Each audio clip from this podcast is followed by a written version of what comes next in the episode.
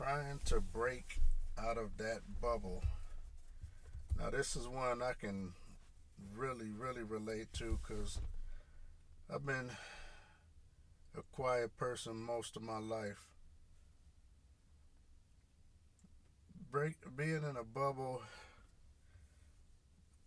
and trying to get out of it when it comes to being a shy and a quiet person has got to be it, it has to be the most difficult task to overcome. Because loud people loud people and people that ain't shy they just blurt, blurt it all out you know they just put it all out there. And whatever that they don't put out there you know that's their inner demons you know that's they don't they won't put loud, loud, loud people. uh, they won't they won't put their weaknesses out there. So everything that they're all loud about, just take the opposite of that. I don't know. Maybe it's just that easy to figure them out. But for a quiet person, I could speak, you know, on this behalf because this this was me most of my life. You know, I was a person that had developed a lot of talents and I was just too quiet and too shy to show most of the people that I was around. Very few people know that I was like this most of my life, you know, just full of talent. Dancing, singing, rapping, art, um, just a whole bunch of different stuff. And a lot of people really didn't care to get to know that part, uh, you know, except the, you know, the super close friends, the ones that you grew up with in diapers. They didn't really care, you know, to get to know that part of me. But which is cool because, you know, by being quiet and shy, you know, I kept a lot of things to myself unlike the opposite of me that just blurt everything out without thinking because they just tell it like it is. but you know, the the bubble that you're in, if you're maybe you're not necessarily a quiet person, but you're shy, or vice versa, you're you're a shy person. That's whatever the opposite of it was that I just said. Forgive me, I'm I'm tired. I just got off work. But anywho, in order to break out of that bubble, you know, you have to realize that everybody has something that they're good at. If you're if you if you're if you're a shy person, but you have you're a but you're very good at your artist work, instead of concentrating on your your personal ego about, you know, I'm shy. I, I don't want to share this, you know, because of whatever you know doubts you have in your head. You know, maybe you can think about it this way. Your talent is gonna inspire so many people. It has nothing to do with you're shy or you're quiet it has to do with the talent itself. M- me, myself, plus many more people, and still to this day, I come across so many people that are so talented and their shyness blocks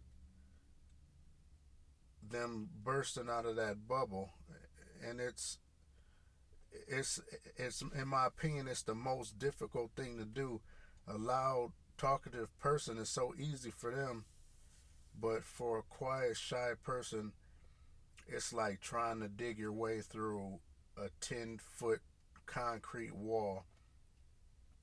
But with that, if you just stop looking at it from the point of view of no one might not be interested or you don't know how to break the ice don't think about that. Just break the ice. Just start digging through the wall a little bit at a time if you have to. Because I guarantee you, once you put whatever talent it is that you have out there, there are going to be people that love it. They're going to love you for it. They're going to want more. And you should you owe it to yourself to try to to try to give your fan base more because everybody at some point in their time uh, develop a fan base. And like i was saying before you know it's not about this artist is a shy artist which you know that's more in depth on a whole different level. Or this this artist is, a, is an aggressive artist. Well yeah they can they can tell this in the way that you uh, display your art form but that's that's nothing to be afraid of putting yourself out there with your talents because there there's people that are gonna they're gonna love you for what you do. There's gonna be people that hate you for what you do. And trust me you want the haters. The haters keep you on your toes.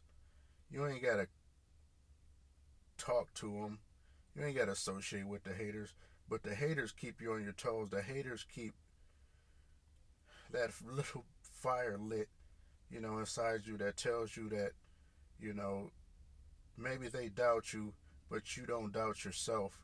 Or maybe you doubt yourself, maybe they doubt you, but you still feel it. You still feel that there's something in you that if the general public knew, they would see you as the most popular person to get to know. And this is all a, part, uh, a process, small piece of the puzzle process to breaking out of that bubble. I lived it. I've been, uh, you know, I, I still struggle with it, but for the most part, it took me up until I was about 28 years old. It took me 28 years to bust out of my you know, shy, quiet guy bubble. I, I remember when I was in college, you know, people, especially girls that like me, they, oh, you're so quiet, you should talk more, you know. They're telling me, you know, hey, you know, they want to see more the the inner beauty that you get. Because if they didn't care, they wouldn't even, you know, they would just write you off. Uh, you know, nice guy. I ain't even gonna get into that. But yeah, you owe it to yourself, you know. Just, just. And my mother would always tell me, you know, take baby steps. Don't try to leap too far and too fast in most situations. Sometimes, you know, when you're backed up mentally, you got that writer's block thing going on. Take baby steps, a little bit at a time, even if it's only an hour a week, and that's that's what I tell a lot of people that that wants to learn more about business and stuff. And I tell them, you know, where they want to, you know, they they they're tired of living the life that they live, and they want to, you know, get themselves a house and start, you know, taking trips and stuff. You know, I, I tell them just what my mother told me, baby steps. You know, if if if what you see that's in your mind that you want to obtain for the future and you just don't know where to start, you take baby steps, you know. Start with a half an hour here and there. Um, a lot of people ask me, you know, how did you learn a second language? Um, and, you know, and I, you know, I told them, you know, just a half an hour here and there, an hour here and there. You know, you definitely want to associate with the people that speak the language that you're trying to learn um, because you know just like english most of the language is going to be slang so yeah you're, you're to have to learn some proper um, translations and conjugations but most of the language is to be slang so this is how i went about getting out of this bubble that stops you from being you, that stops you from breathing deep. Baby steps. And that's all I have for you tonight. very tired. having technical issues, technical difficulties. all of this Wi-Fi is causing my audio equipment for the podcast. Uh, it's giving me problems. Getting static interference. I spent the past hour and a half trying to figure out where this static interference is coming from. Uh, lo and behold, I had to turn off all my Wi-Fi's on my devices. I, I, I have a Bluetooth device that I connect to my phone so I can play through my stereo, and I even had to turn that off. Too much interference. All right. Thank you for listening. Thank you for coming to BaronyPod.fm. Nope, sorry, I said it wrong. BaronyPod.transistor.fm. That is my host, and you can find me on Google, Elijah McGee Podcast, Barony Pod Podcast. Thank you, and have a good day.